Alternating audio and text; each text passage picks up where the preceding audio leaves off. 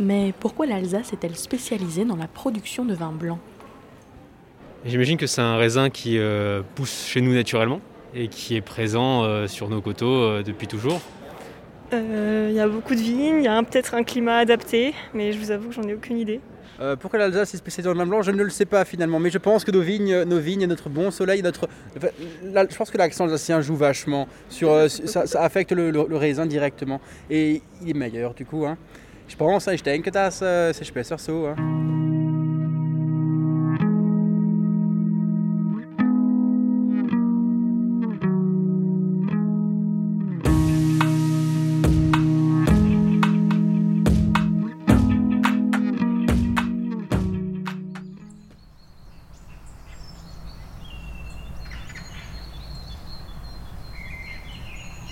Je m'appelle Éric Duchesne, je travaille donc au centre INRAE de Colmar.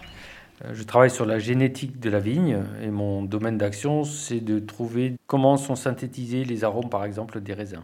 Donc effectivement, l'Alsace est assez réputée mondialement pour la, qualité de ses vins blancs. Déjà parce que le, climat est propice à, à, ces vins blancs. On est en limite nord de la zone de culture de la vigne. Il y a un petit peu de vignoble en Allemagne au nord d'ici.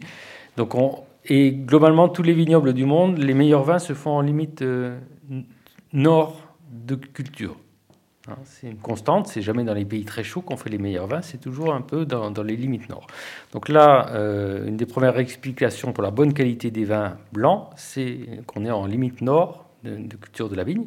Et là, en creux, c'est qu'il n'y a pas de possibilité de produire des vins rouges, ou en tout cas les cépages euh, qui permettent de produire des vins rouges sont en général plus tardifs, c'est-à-dire qu'ils ont des besoins en, chaleur plus importants que les cépages qui produisent des vins blancs. En fait, euh, la, qualité des vins, euh, elle, est basée sur plusieurs critères. Il y a la teneur en alcool, il y a l'acidité des raisins et il y a tout le potentiel aromatique. Donc, en général, ce qu'on cherche dans un verre de vin, c'est pas simplement euh, de, l'alcool et de l'acide, c'est tout ce qui est arôme.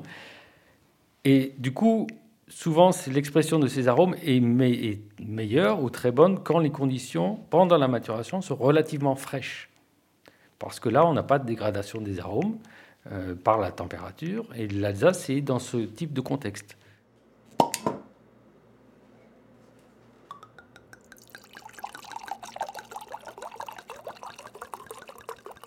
Donc effectivement, euh, la répartition des cépages, enfin l'utilisation des cépages est beaucoup dépendant de leurs exigences en température. Et avec le changement climatique, on a vu des évolutions importantes au cours des 30 dernières années.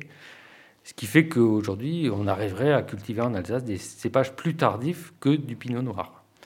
Du, cabernet franc, du cabernet sauvignon, voire des cépages comme de la syrah euh, cultivés dans la vallée du Rhône. Ça, on va dire que c'est en cours.